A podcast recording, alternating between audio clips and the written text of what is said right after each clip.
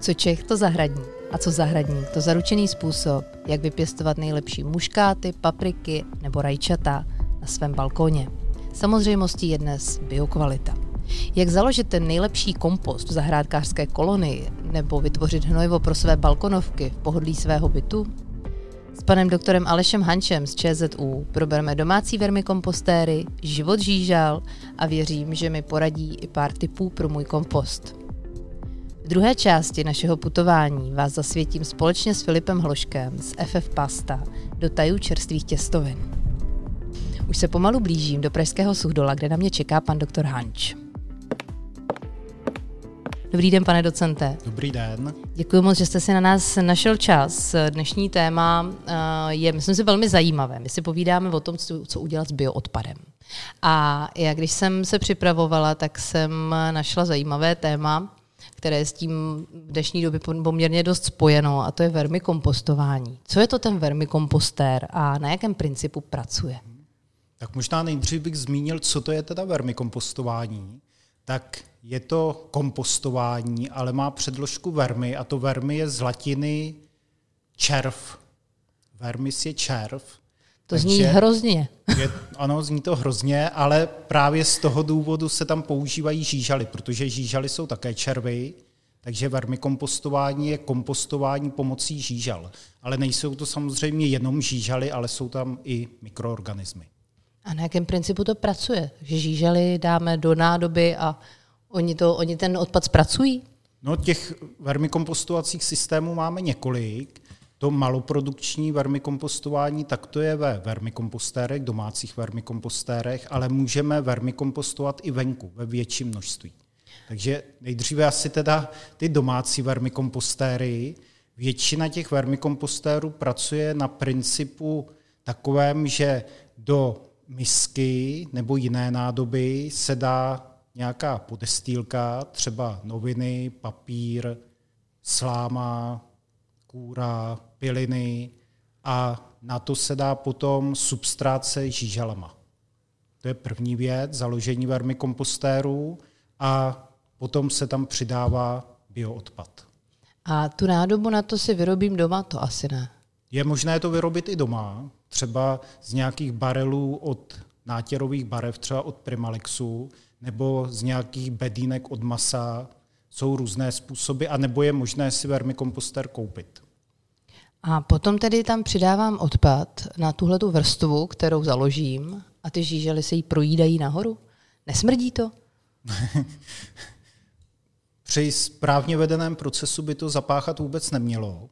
Je potřeba tam dávat optimální množství bioodpadu. Jedna žížala sežere za den přibližně polovinu své hmotnosti, to znamená, když váží třeba jeden gram, tak sežere za den půl gramu bioodpadu.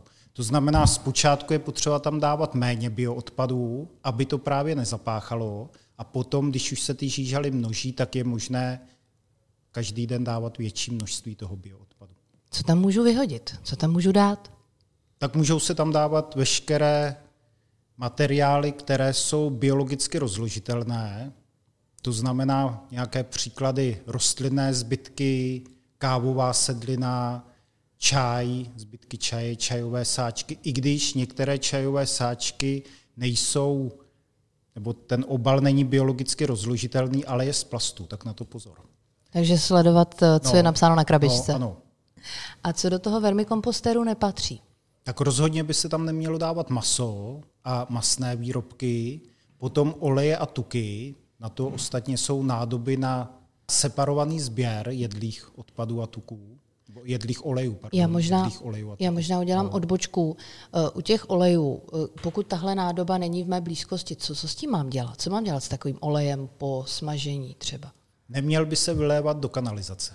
To je prvotní, protože v kanalizaci nebo kanalizaci potom může ucpávat. To je ten problém, proč se tyto oleje a tuky sbírají zvlášť a pokud teda není v blízkosti nádoba, tak je lepší to dát do směsného komunálního odpadu, to znamená do černé popelnice.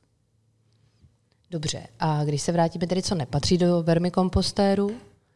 Takže, jak jsem říkal, zbytky masa, oleje, tuky, potom by se tam neměly dávat samozřejmě kapalné odpady, třeba polívky, hlavně ne slané polívky, protože žížaly jsou citlivé na vysoký obsah solí a potom nějaké odpady s vysokým obsahem čpavku, nebo tam, kde by se mohlo tvořit hodně čpavku. To může být co? Z kuchyně? Když, když před... z, kuchyně, z kuchyně asi, asi moc věcí ne, spíš, spíš máme takové zkušenosti z našich experimentů, to asi běžný člověk nevyužije, to je vermikompostování čistírenských kalů. Kalů z čistíren odpadních vod, kde právě se ten amoniak může vytvářet. Proč by si měli lidé pořídit vermikomposter do bytu? Co jim to přinese? Jsou tam dva důvody. Ten první důvod je, že zpracují svůj bioodpad, zpracují ho na místě a vytvoří hnojivo, které potom zase mohou na místě využít. Takže vlastně odpadá přeprava jak bioodpadů, tak i přeprava následně zase hnojiva. A za jak dlouho můžu takhle vytvořený, vytvořené hnojivo použít? No tak to je individuální, záleží na používaných bioodpadech, ale dá se říct, že v průměru za tři měsíce je vermikompost hotový. Jak to poznám? Pozná se to podle toho, že už tam nejsou žížaly, že ty žížaly, co tam byly, tak odlezly do horního patra, nahoru. A ve spodní části už je hotový vermikompost. To znamená, pro žížely vylezou nahoru, dole mám kompost a pak jsem ještě slyšela něco o žíželím čaji. A to mě zaujalo. tak to je zajímavé téma, hlavně ten název žížalý čaj, protože u nás ten pojem zlidověl, ale je to nepřesné. Je to nepřesné, vždycky studentům říkám, že to je nepřesný pojem, protože to, co se tvoří z toho vermikompostéru, tak je výluch, angličtině se tomu říká vermivoš, ale ten žížalý čaj správně je něco jiného. A co je, to je? Žížalý čaj se vyrábí z vermikompostu a z vody, buď mícháním, a nebo provzdušňováním. Takže prakticky eh, vytéká něco z toho kompostu, to já potom vezmu no. a, a rozředím s vodou a tím s tím udělám co? Normálně se to aplikuje jako hnojivo, jako hnojivá zálivka, a nebo se můžou rostliny tím postřikovat. Ideální je samozřejmě to ředit, nejlepší jedna ku deseti, případně i více. A co třeba, když mi v tom vermikompostéru zbyde kompostu víc, než dokážu použít? Co s tím zbytkem, hotovým kompostem? Tak těch způsobů je několik. Buď to můžete třeba usušit, když to okamžitě nepoužijete, nechat si to na další dobu, nebo to můžete dát známým, nebo třeba mě napadá, to můžete dát k veřejné zelení, někde ke stromům nebo keřům, a nebo také to můžete prodat, pokud toho máte hodně. Existuje u nás v republice minimálně jedna firma, která vykupuje vermikompost a to docela za slušné peníze. Jednu tunu za tři tisíce korun. A samozřejmě ještě ta firma vykupuje i žížaly. Takže když se vám přemnoží žížely, tak jim můžete... Tak je možné je té firmě prodat. Ten vermikompostér, můžu ho mít eh, v bytě nebo třeba i na balkónu? Kde ho, kde ho můžu mít? Jakou vyžaduje teplotu taková žížala, aby jí bylo dobře? Co se týká teploty, tak optimální teplota je 15 až 25 stupňů pro žížalu, ale přežije i nižší teploty, akorát, že méně žere a méně se rozmnožuje. Samozřejmě, že nepřežije mráz. Pokud prostě ten vermikompost a ta žížala zmrzne, tak to je problém, ale není to úplně to nejhorší, protože přezimují, nebo když to zmrzne, tak tam jsou kokony, to znamená obaly s vajíčkama, které přežijí mráz a na jaře potom, když je teplo, tak se z toho líhnou nové žížaly. Takže to je chlad a potom teplota vysoká, pokud je vysoká teplota na 35 stupňů, tak to je problém, protože ty žížaly nepřežijí. Takže je potřeba se ideálně pohybovat mezi 15 a 25 stupni. A kde ty žížaly pořídím, pokud začínám? Tak zase je několik možností. Buď je možné si je koupit. Jsou firmy, které prodávají žížaly. Jedna žížala stojí přibližně 20 až 40 haléřů. Podle množství samozřejmě, podle firmy, která to prodává a nebo získat žížaly zdarma. Existuje server Mapco, kam se mohou přihlásit lidé, kteří kompostují a vermikompostují a kteří chtějí právě rozšiřovat toto zpracování bioodpadů a zdarma nabízejí zájemcům žížaly a samozřejmě i nějaké rady. Další možností je, že lidé mohou přijít za mnou a dám jim žížaly z našeho zásobníku zdarma. Takže pro doplnění je to Fakulta agrobiologie, potravinových a přírodních zdrojů na Suchdole. Když se přesunu z bytu od vermikompostování ke klasickému kompostu, tak jak ho spousta lidí zná, je rozdíl v procesu, který tam probíhá? Ten rozdíl tam je, protože při klasickém kompostování probíhá takzvaná termofilní fáze, to znamená, že můžeme vytvořit velkou hromadu materiálu, který se začne samovolně zahřívat a v takovém materiálu by žížaly nepřežily, tak proto to je klasické kompostování. A co v tom žije, v tom klasickém kompostu? Tak samozřejmě žijí tam mikroorganismy, to znamená bakterie, Uvádí se, že přibližně 1 gram kompostu obsahuje 300 milionů kusů bakterií, což je úplně obrovské množství. Potom tam žijou houby, myslím mikroskopické houby, to se uvádí na 1 gram asi 200 tisíc kusů. A potom samozřejmě další živočichové, které už můžeme vidět, jako třeba roztoči, háďátka, svinky a samozřejmě tam mohou nalézt i žížaly. Většinou žížaly hnojní. A kdo tam tedy udělá z, těch, z toho odpadu, z toho bioodpadu ten kompost? Tak hlavně to jsou ty mikroorganismy. Takže ty se tam množí a, a, a vlastně no. žerou ten náš odpad a dělají z toho. No, přesně seminy. tak. Cílem je vždycky vytvořit optimální podmínky pro mikroorganismy. Prvotní tam je vytvořit správnou surovinovou skladbu. To znamená, ty odpady by se měly míchat a to tak, abychom tam dávali dřevité materiály, které mají hodně uhlíku, s materiály, dá se říct, zelenými, jako zbytky zeleniny, plevele, které mají zase více dusíku, tak aby tam byl optimální poměr uhlíku k dusíku pro mikroorganismy. To je taková první podmínka, takže směs různých materiálů. A další podmínka je vzduch, protože tam pracují aerobní mikroorganismy, které potřebují vzduch a je potřeba ten kompost překopávat, aby tam ten vzduch byl. Jak často překopávat kompost? Čím častěji, tím lépe, akorát, že to je samozřejmě fyzická práce, takže minimálně dvakrát za rok. Je tam ještě nějaká další podmínka? Další podmínka je vlhkost. Takže hlavně v letním období by se ten kompost měl zavlažovat, aby měl optimální vlhkost, Zase ale ta vlhkost nesmí být velká, protože pokud to je kaše, tak to je problém, protože tam nebude právě ten vzduch. A vy jste říkal, že tam žijí mimo jiné i žížely. Jak je tam přilákat, aby, aby tam začali pracovat? Tak žížely tam jdou sami, pokud tam jsou hodné podmínky, to znamená, pokud ten bioodpad už má nižší teplotu, to znamená tu teplotu kolem těch 20 stupňů.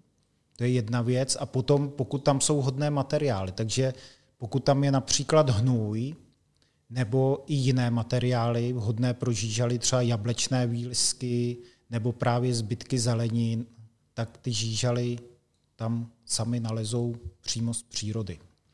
A jak udělat funkční kompost, aby z něj nebyla skládka? Já se na to ptám, protože mám pocit, že můj kompost eh, je mrtvý, mrtvá hromada eh, zbytků a nedaří se mi z toho udělat nic kvalitního, z čeho by se, do čeho by se potom dalo sázet. No jak už jsem říkal, je potřeba to překopávat, vlhčit a na konci, když už to je zpracované, tak to přesít přes síto. A potom z toho je krásná hmota. Já jsem udělala jednu věc možná špatně. Měla jsem eh, odpad od salátu, který byl stoprocentně kompostovatelný, jak bylo na něm napsáno, dala jsem ho do kompostu. Teď teda snažím se ten kompost zalívat, ale obal vypadá stále stejně. Za jak dlouho mám čekat, že se rozloží. A patří tam vůbec, i když je kompostovatelný? Je otázka, jestli je opravdu kompostovatelný. protože, protože co se týká bioplastu, tak to je složitá problematika. Některé bioplasty jsou vyrobené třeba i nebo jsou vyrobené z přírodních surovin, ale nejsou rozložitelné.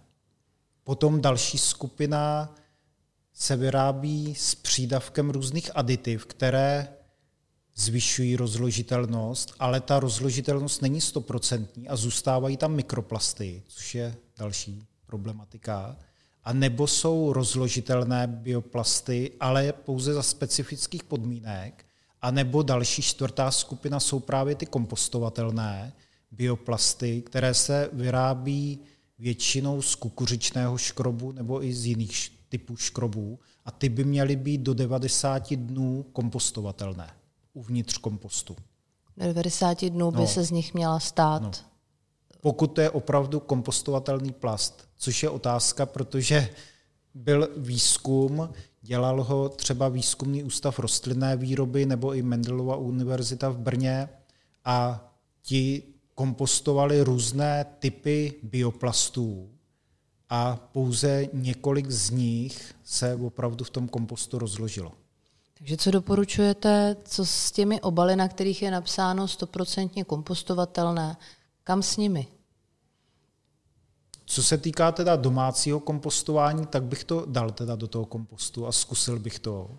Musí tam být splněny samozřejmě podmínky, že tam musí být vyšší teplota, aby se to zkompostovalo. Když to tam dáme v zimě, tak se to nerozloží. Potom tam musí být zabezpečná vlhkost pro mikroorganismy, které to rozkládají. No a to je asi tak všechno. A buď se to tam teda rozloží, a nebo když se to nerozloží, tak to nebylo stoprocentně kompostovatelné.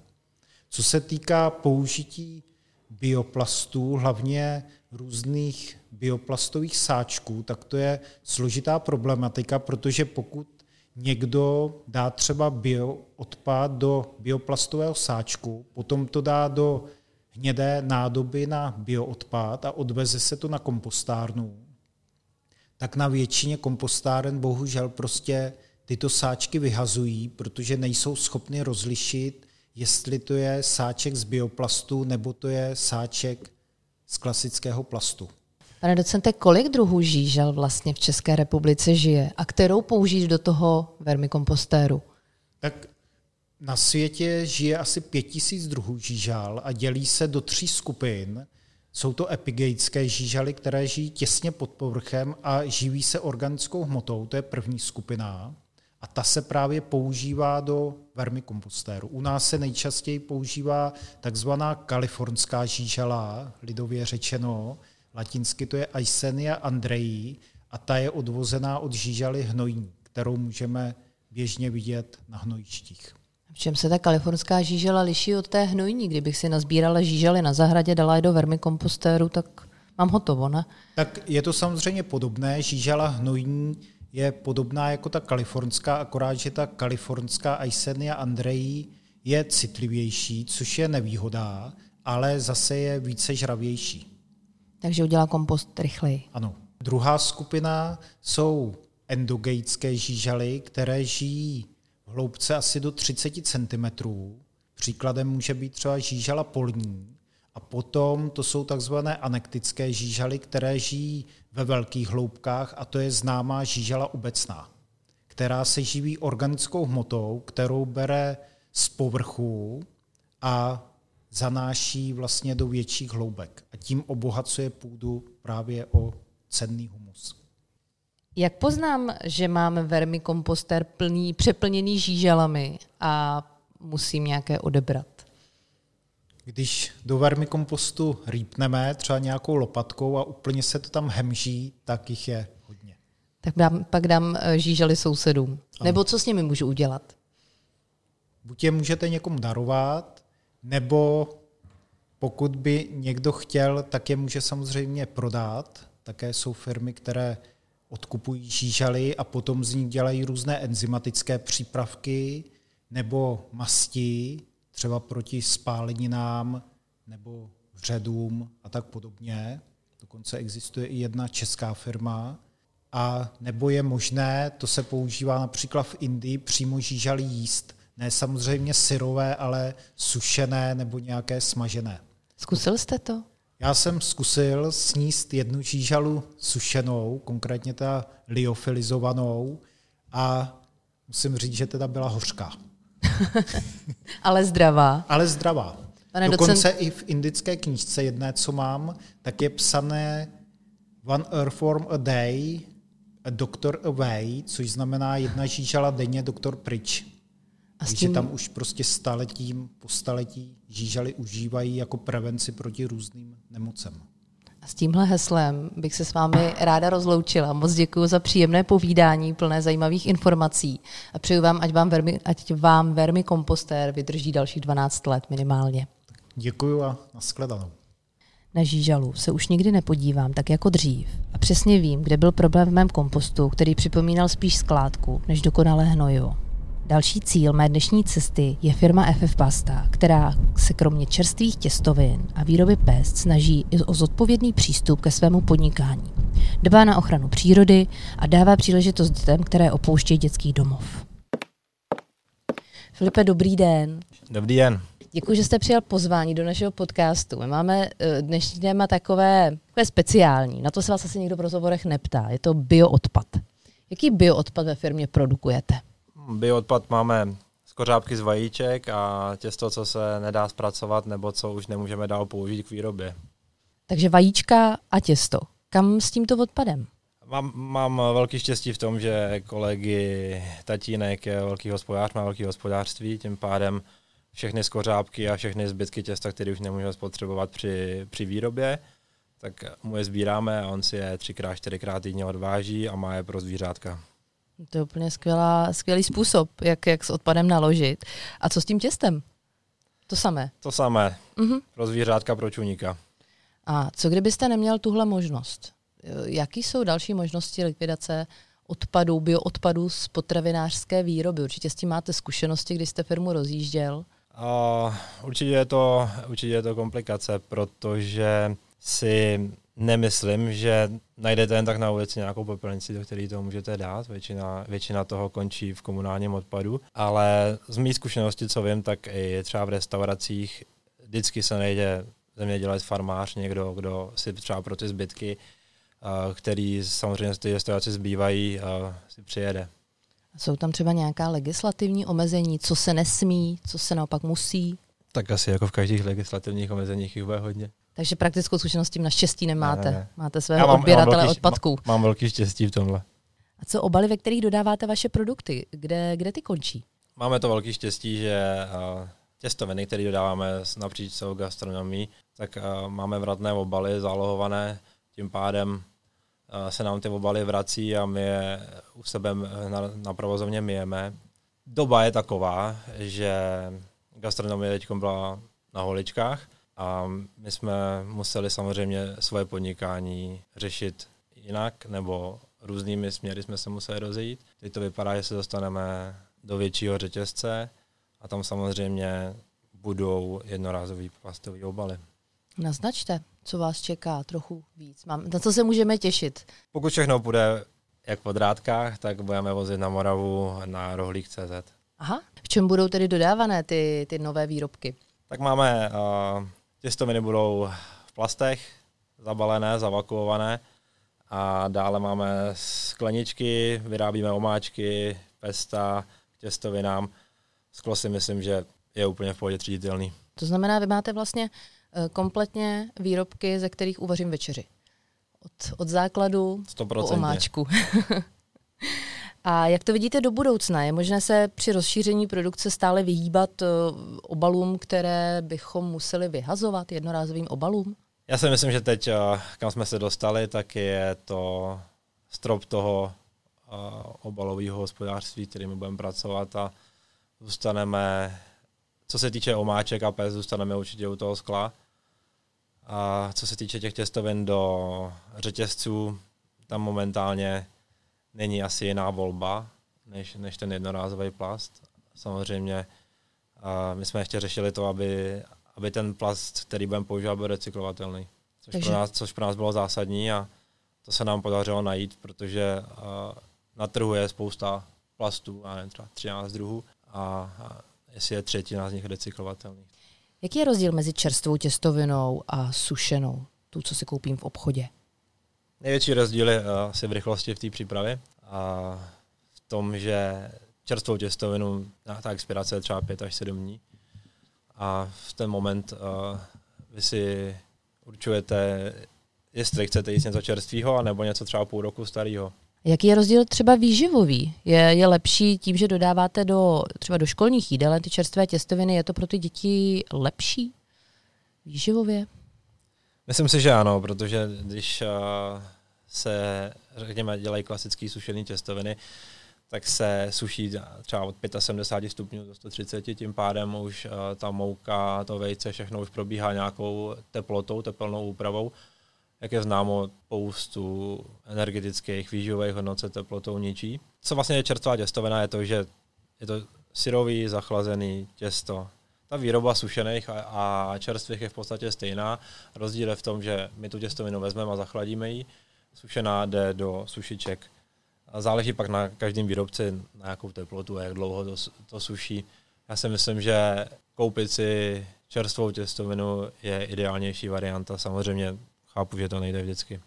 Můžu čerstvou těstovinu zmrazit, když to s tím nákupem přeženu? Určitě můžete. Nějak bych to moc nedoporučoval. Je to, je to jako věčná škoda si koupit něco čerstvého, cokoliv a dávat, dávat, to, dávat to mrazit. Filipe, vy nám určitě poradíte. Jak poznat správně uvařenou těstovinu? Aby byla al dente, jak by ji uvařil správný Ital? A podle mých zkušenosti, eh, když jsem eh, vařil v italských restauracích a s Italama, Čech by si tam tu těstovinu nechal ještě něco díl než, než Ital, oni vaří opravdu hodně tvrdý, ale určitě, jak jste říkal, měl by být na zkus, to znamená v průběhu toho varu nebojte se, neotravíte se, nezabije vás to, ochutnat si to, jak vám to vyhovuje, je důležité vždycky u každého jídla, který si děláte nebo vaříte, tak si to udělat tak, jak to máte rádi vy. Filipe, moc vám děkuji za velmi zajímavé dnešní povídání. Přeju vám hodně úspěchu nejen ve výrobě. Věřím, že všechno se zase rozjede po covidu tak, jak, tak, jak dřív jste byl zvyklý. A hodně štěstí i v vašem novém projektu a věřím, že si budu moct koupit brzo vaše těstoviny. Děkuji moc krát za pozvání. Tak to bylo pro dnešek vše. Teď už vím, že omáčky ani maso do kompostu nepatří a že proto, aby moje bylinky a rajčata vzkvétaly, tak žížely jsou ten nejlepší kamarád. Nenechte si ujít další podcasty z dílny Moneta Money Bank. Moneta nový biznis, který se věnuje novým směrům v podnikání a minisérii o Václavu Havlovi. A jestli máte ve svém okolí fanouška vermikompostéru, určitě mu o našem podcastu řekněte. Tak zase příště.